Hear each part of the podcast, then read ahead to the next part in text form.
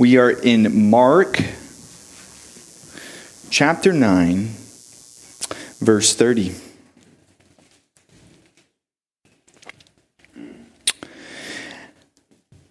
And they came to Capernaum. When he was in the house, he asked them, "What were you discussing on the way?" But they kept silent. For on the way, they had argued with one another about who is the greatest. And he sat down and he called the twelve and he said to them, "If anyone would be first, he must be last of all and servant of all." And he took a child and he put him in the midst of them, and taking him in his arms, he said to them, "Whoever receives one such child in my name receives me, and whoever receives me receives not me, but him who sent me." John said to him, "Teacher, we saw someone casting out demons in your name, and we tried to stop him because he was not following us." But Jesus said, "Do not stop him, for no one who does a mighty work in my name will soon be able afterward to speak evil of me. For the one who is not against us is for us. For truly I say to you, whoever gives you a cup of water to drink because you belong to Christ will by no means lose his reward. Whoever causes one of these little ones who believe in me to sin, it would be better for him if a great millstone were hung around his neck and he were thrown into the sea. And if your hand causes you to sin, cut it off, for it is better for you to enter crippled with two hands uh, than to go into hell, to the unquenchable fire. And if your foot causes you to sin, cut it off, it is better for you to enter lame than with two feet to be thrown into hell. And if your eye causes you to sin, tear it out. It is better for you to enter the kingdom of God with one eye than with two eyes to be thrown into hell, where their worm does not die and the fire is not quenched. For everyone will be salted with fire. Salt is good, but if the salt has lost its saltiness, how will you make it salty again? Have salt in yourselves and be at peace with one another." This is the word of the Lord. You may be seated. Father, we ask in these moments that you would still our wandering minds, that you would cause our hearts to, to dwell, to focus for this period of time on your truth. Your, your word is truth. It is a, a lamp unto our feet, and we pray that it would illumine our hearts and minds. In Jesus' name we pray. Amen.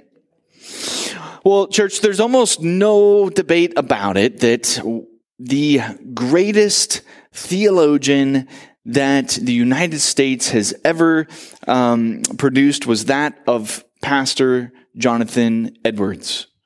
Uh, the work of Edwards has been tremendous. Um, it's been a, had a huge impact on seminaries, on uh, later theologians, and on pastors. Edwards' work on the glory of God, specifically his work as well with uh, love, in First Corinthians chapter thirteen. Also, his work on the sovereignty of God has all been very robust. It's been extremely helpful. And yet, Edwards is strangely remembered and known for one particular sermon more than anything else. It's not his sermon on love. It's not a sermon on, on um, you know, perhaps uh, grace or God's glory, but rather, it's a sermon on hell entitled "Sinners in the Hands of an Angry God." I wish he was famous for some of his other works more than this work, but it is an important doctrine. Um, it's an important thing to consider.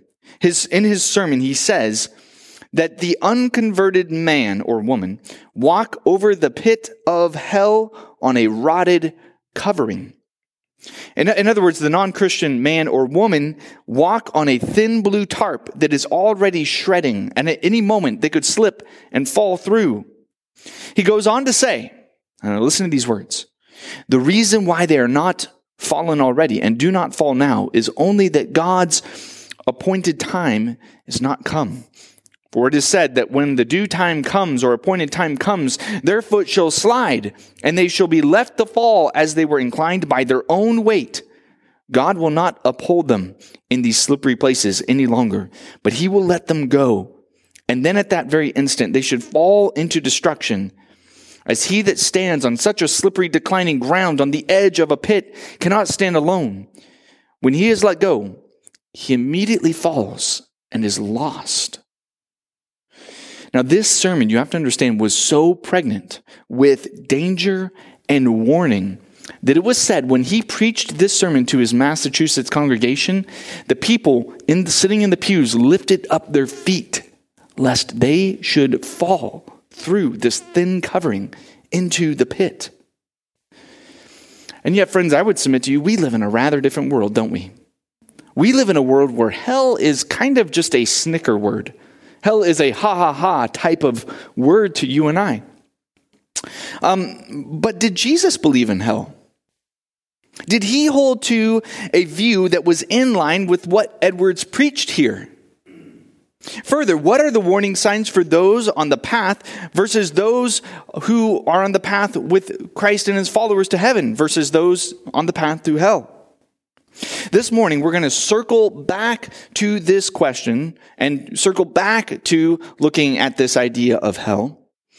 But before we do, I just want to let you know, if you're visiting with us this morning, this is not a topic that I thought, well, let me see out of two or three things I'd like to preach this morning. This one has percolated to the very top. I can't wait to bring up this subject with you. But where we're at in our series in Mark, as we read through the word, we want God's word to instruct us on all things, both things joyful and things terrifying, both things helpful and things that really give us pause for thought. So you need to understand, we've arrived here naturally on this date, okay? So to get back to this consideration of hell, we're going to look first and get there by looking at the posture of a disciple.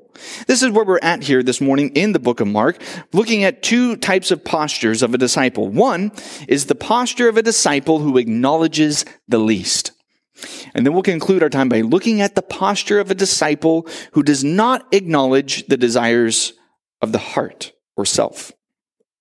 So first, we're looking at the posture of a disciple, one who acknowledges the least. Here, this is the second time in this cycle. This is the second time that Jesus has come around and explicitly told his disciples about the coming cross. They seem, in this section, to neither really want to understand nor really want to think about these things. I'm not sure if you've ever received news uh, in which you're saying, I don't want to believe this, I don't want to hear this, I'm just shutting this out, I'm ignoring what all the implications of this are, moving on, thank you. It's as if the disciples do that.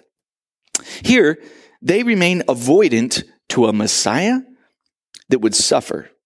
They, they seem avoidant to truly embrace this idea of a Christ who would need to die to save them. And Mark shows us this leads them to consider a whole different scenario. They stop up their ears. We don't want to hear this. We're focusing on this. Not on Christ's suffering, but on themselves, exalted and great. Jesus, knowing what they were discussing, he says, hey, what were you talking back there on the road about? He knows. He knows. What were, t- tell me what you guys are talking about. Nobody wants to answer. Nobody wants to admit. They were arguing and debating about, I'm better than you. No, I'm better than you. I'm greater. No, me. They were foolishly arguing and arguing.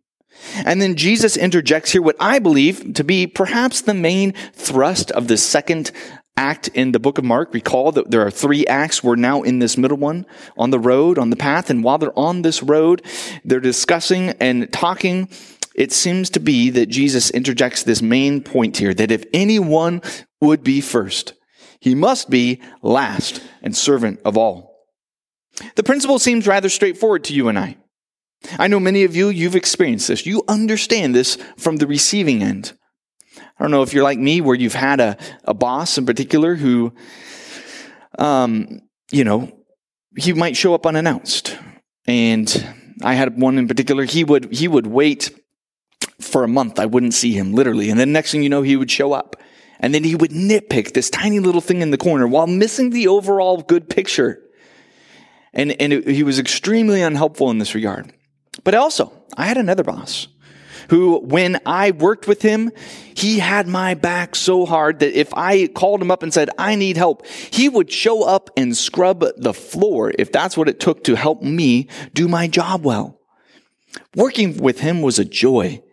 He made the entire company thrive because of his work to lift everybody up.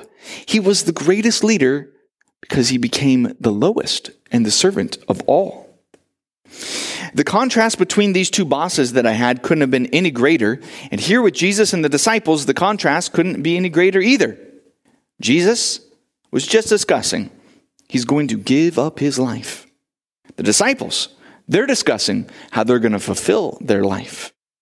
Jesus is saying, I humble myself to death. The disciples, they argue about who is the greatest.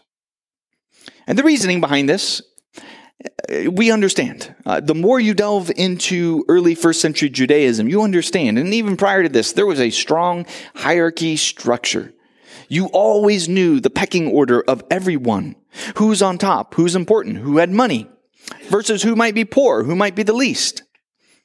I think we do, in a similar fashion, have some of that in our culture. It's much less than was there with first century Judaism, but we we also know, you could tell, how people dress, the language people use, the letters after their names, and so on.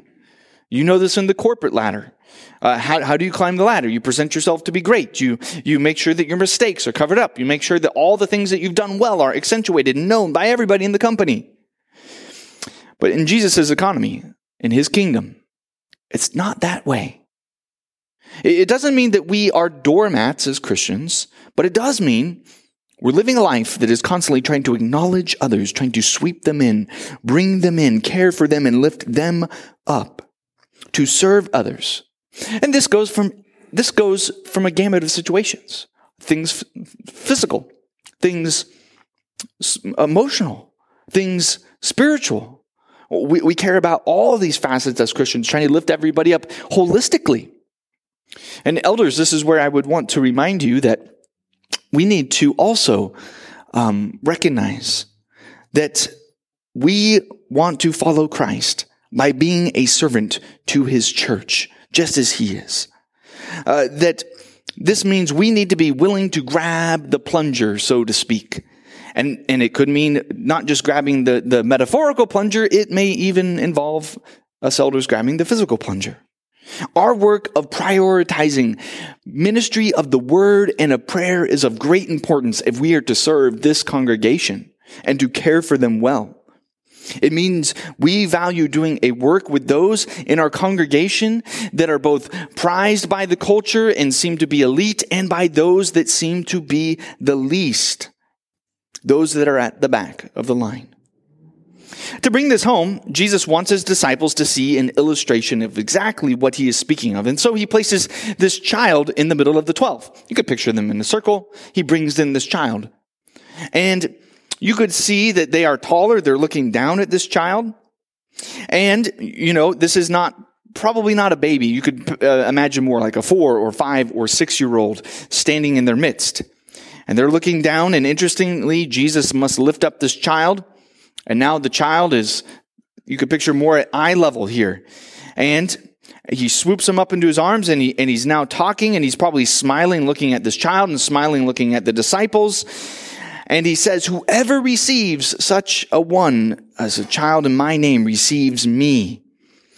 And he receives not me, but him who sent me, meaning the Father. Now, even for us, we can see the implications of this move that Jesus does. But church, the first century Israelites grew up in an, in an era where children were considered to be worthless until they were full adults. The statistics you have to understand were not great for children. Children, they were oftentimes, um, they, they may not make it into adulthood. Uh, it wasn't uncommon during certain periods for you to lose half your children. So they were, they weren't really paid much attention to. If you walked into a room and you were wondering who should you address, who should you talk to, you certainly would ignore the children. You would probably not acknowledge the women. You would look for who are the men who are important. And you would then try to engage with them. But here, here Jesus turns this on its head. He says the kingdom principle is to value those who are considered by your culture to be unimportant, worthless, unvalued. If I can pick on a few people here within our midst, every Sunday morning, there's something that happens that I love. Uh, Tim Tim Ray will oftentimes, he'll have his children in here in the in the sanctuary while we are uh, you know preparing for worship, and there'll be some who will sit, and Tim Ray's um, children will will sit with others and, and talk with them. and when, when they engage and talk with these children, who by all accounts might be considered to be the least, engage them as if, as if they're having a conversation with me or, or you. And still others, while while we are worshiping, the children might be seated with others in this congregation, led into worship because they are valued and are important. And you can think of all the other children in this congregation that are in a similar place, that we care for them in this way. I wish, oh, that we would all love the least in our midst just like that, so that we take Jesus' words to heart. Whoever receives one such a child in my name receives me, and whoever receives me receives not me, but him who sent me. To which we respond, yes, Jesus, I, I understand. Children belong to the kingdom, therefore become like a child. Have childlike faith. To which we respond, no, that's not what Jesus is saying here. He says that elsewhere. Here, what's the emphasis? Become like the child? No, no, no, no, no. Become like Jesus, who holds the child, who cares for the child. To flesh it out, become like Jesus, who's humble, humbling himself by loving the most humble in his midst. How can you and I fulfill this call to discipleship, to acknowledge the least, to care for and love the least in our midst? Well, fathers and mothers, let me first just remind you, and grandparents, you you can easily do this. Just by raising children, by caring for grandchildren, you are participating in what might be the most important discipleship process possible. It might seem obvious to you, it, it's probably overlooked, but the number one avenue of discipleship is parenting children. Uh, it, it's the most frequent, the most common. You have a captive audience for what, maybe eighteen years? And for most, the role of parenting involves getting low. It involves attending to the children above yourself, above your desires, your needs, your wants. You're humbling oneself. You set aside your plans. You set aside your finances. And you're teaching them to love, to love Jesus. What about those here who are in management positions? What can you do? Well, do people who work for you sense that they are valued? Do your coworkers in your workplace feel that you truly value them, that you are a servant, even if you're on equal plane, that you serve them and lift them up? Do they sense that about you? Are you like my boss, who would scrub the floor if needed to help your fellow employees do their job with joy? As a husband, do you love your wife first? Are you asking yourself, when the times arise, what is best for her? Not what do I want to impose on her? What is best for her? What will encourage her to Christ-likeness? What will enable her to love God and her family more? How can I stir up her talents? How can I stir up her gifts so that she will shine? What about your finances? Do you use them to lift up others in need?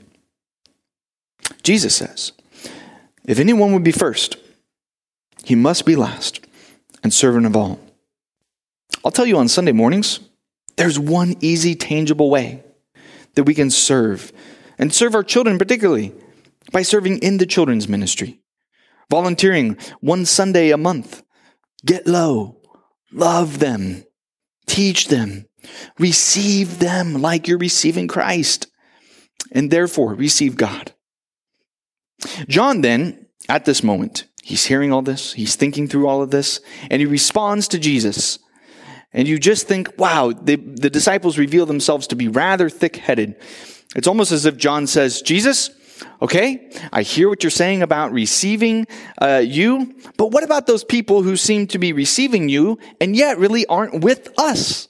We see this in verse thirty-eight, where he says, teacher, we saw someone casting out demons in your name, and we tried to stop him because he was not following us.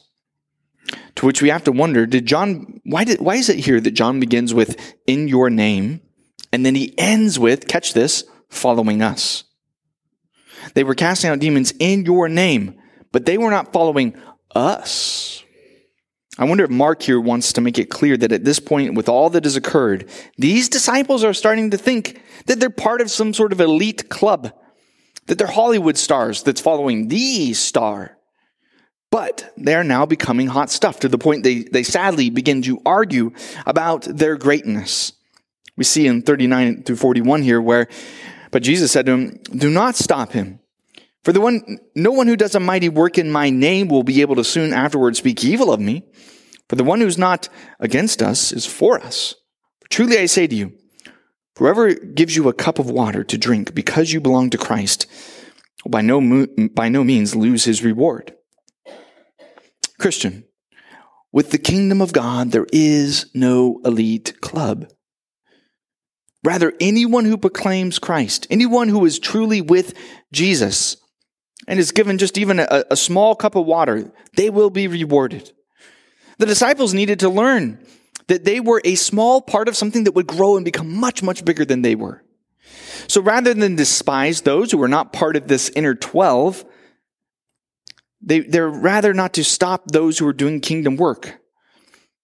It has been said that the most kingdom-honoring thing that you and I could do is to rejoice when we hear about good gospel work going on down the road, when it's not happening in our midst. So I ask you, if if we found out the church down the highway here was breaking out in revival, while our church was just remaining ho-hum study, would you rejoice? Would you rejoice at that? Would you say, well, good for you, I guess? Or would you say, praise God, I'm so glad that he's at work here in our midst. Praise God. Well, the emphasis so far this morning has been bent towards lifting others up, lifting up the one who is casting out the demon, lifting up the children who seem insignificant, lifting up others and acknowledging them above ourselves. That's the posture of a disciple. But now we turn and we see the posture of a disciple is also one who does not acknowledge their own desires of self. In other words, a disciple is one who denies the flesh, who says no to the desires of self. Where self says, please yourself, the Christian will say, I reject what my inclinations are because I so want to please Christ. I want to please him above pleasing myself. And this will get worked out in a few different ways that Jesus will highlight here.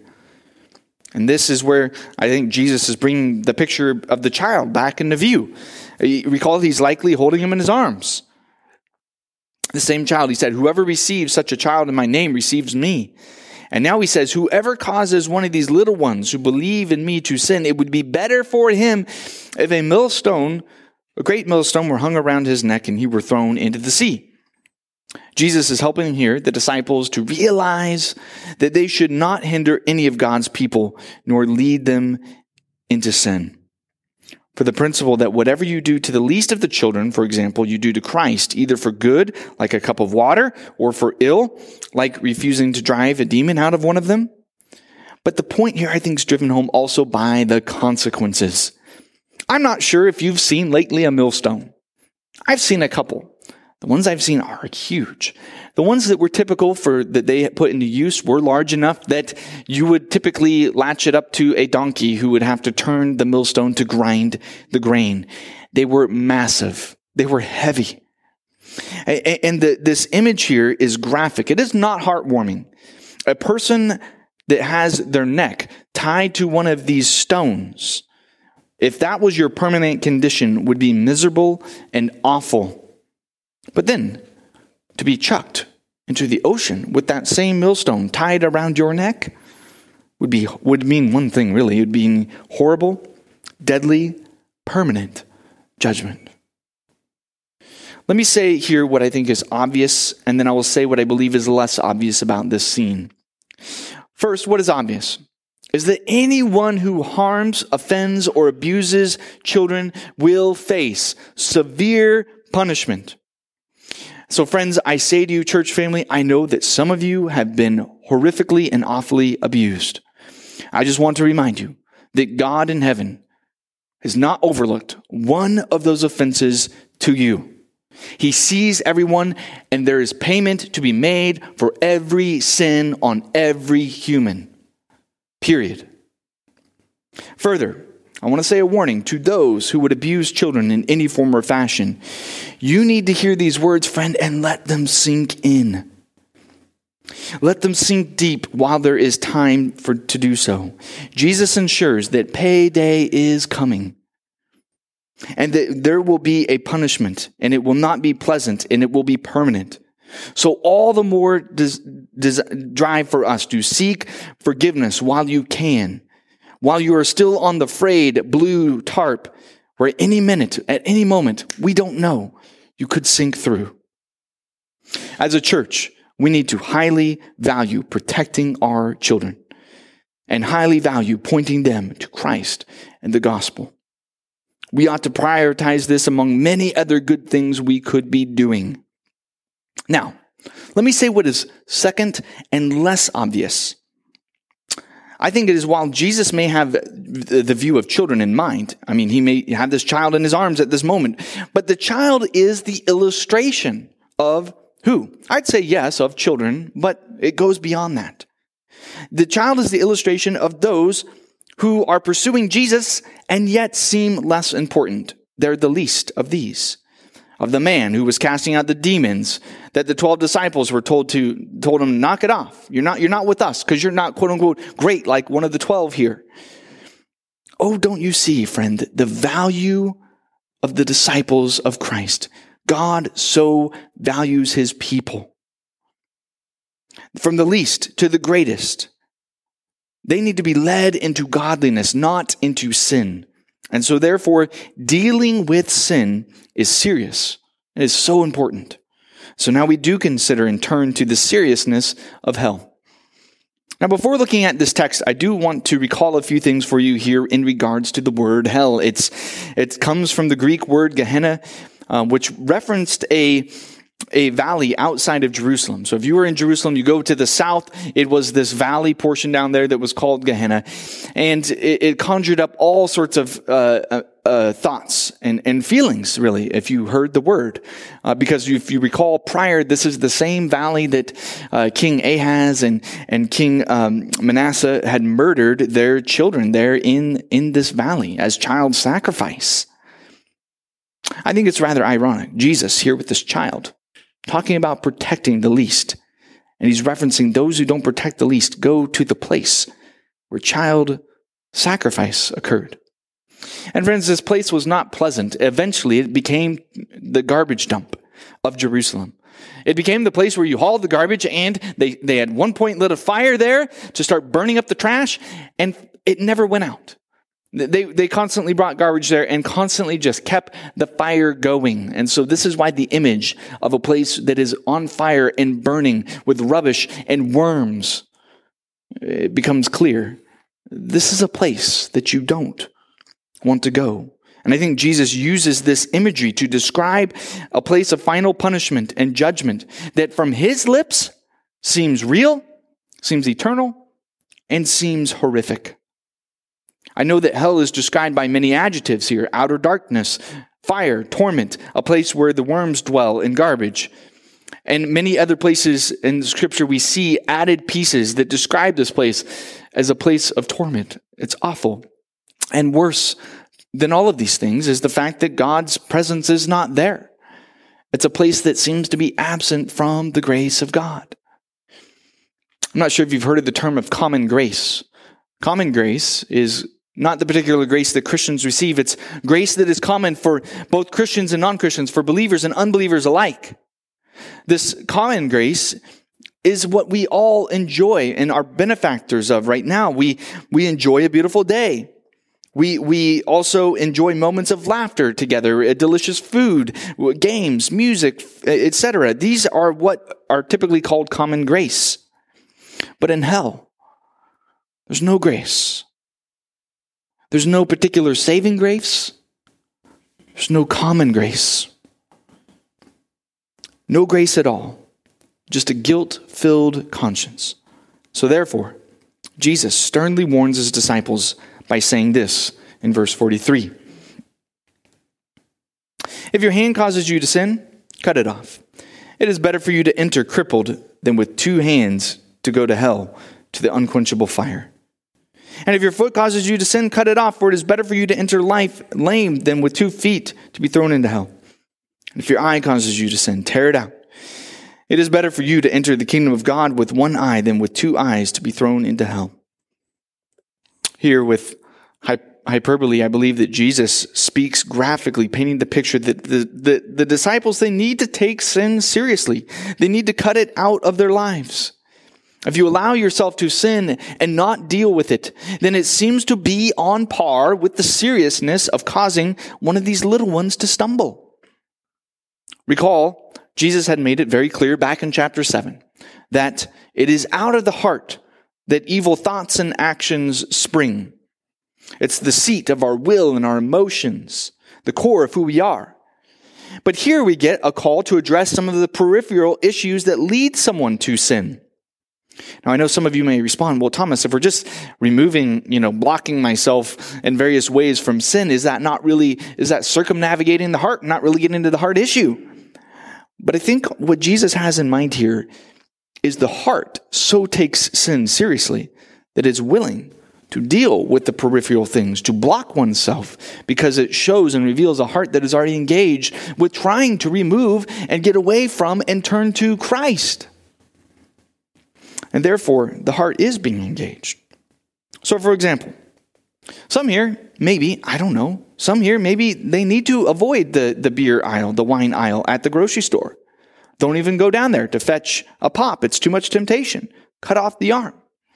Others here, maybe they need to get rid of their smartphones. Maybe they need to go back to using a flip phone or move their desktop computer out into the living room. Still others, maybe you need to put a chain around the freezer at night when you're tempted and give the key to your spouse.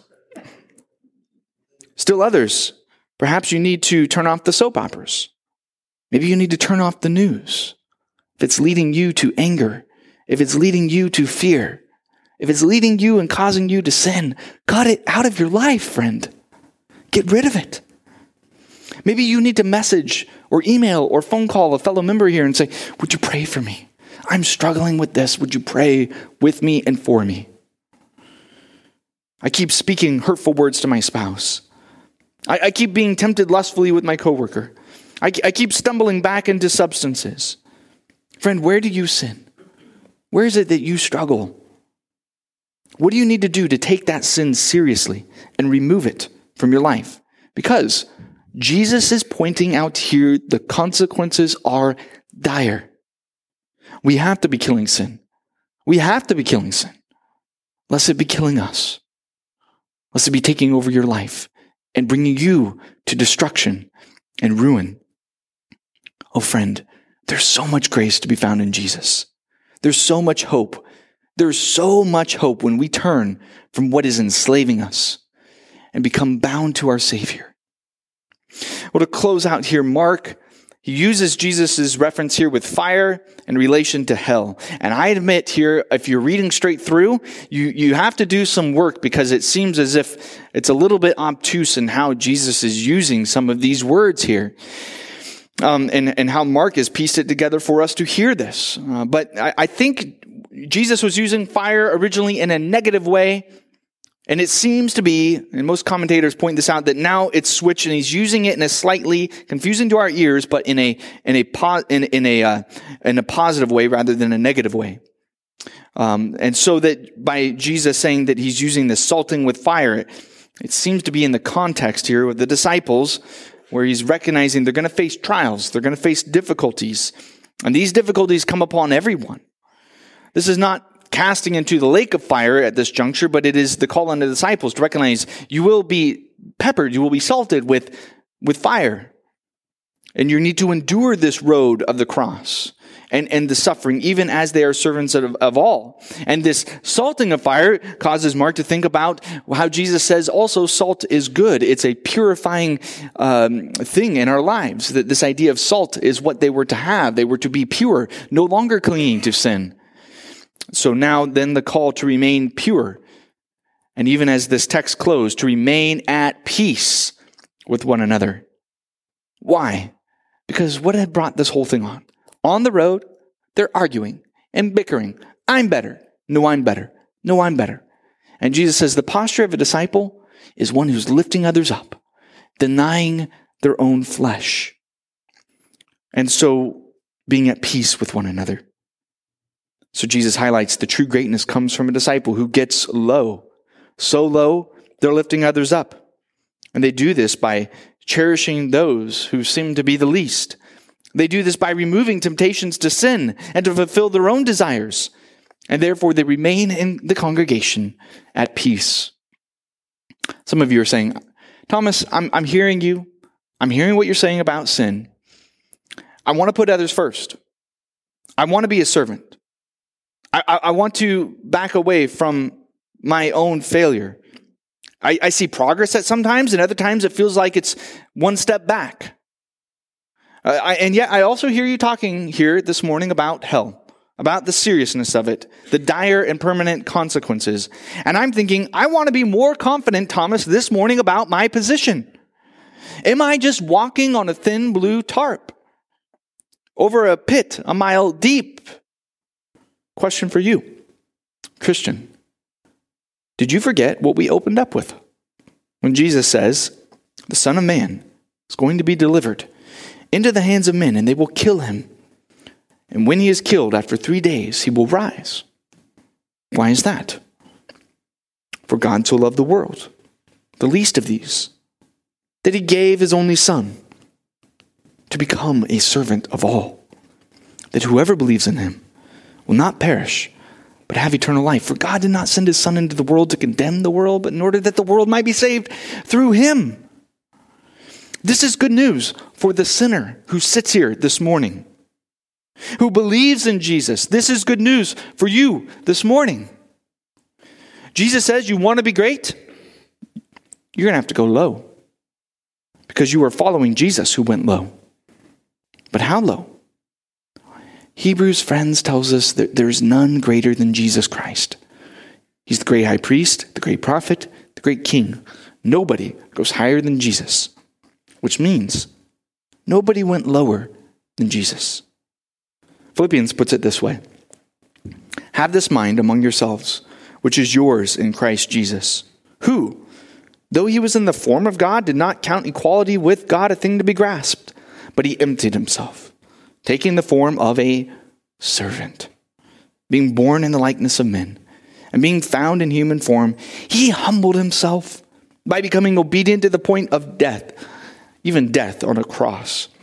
Therefore, God has highly exalted him and bestowed on him the name that is above every name, so that the name of Jesus, every knee should bow in heaven and on earth and under the earth, and every tongue confess that Jesus Christ is Lord, to the glory of God the Father. Join Jesus, friend, in getting low.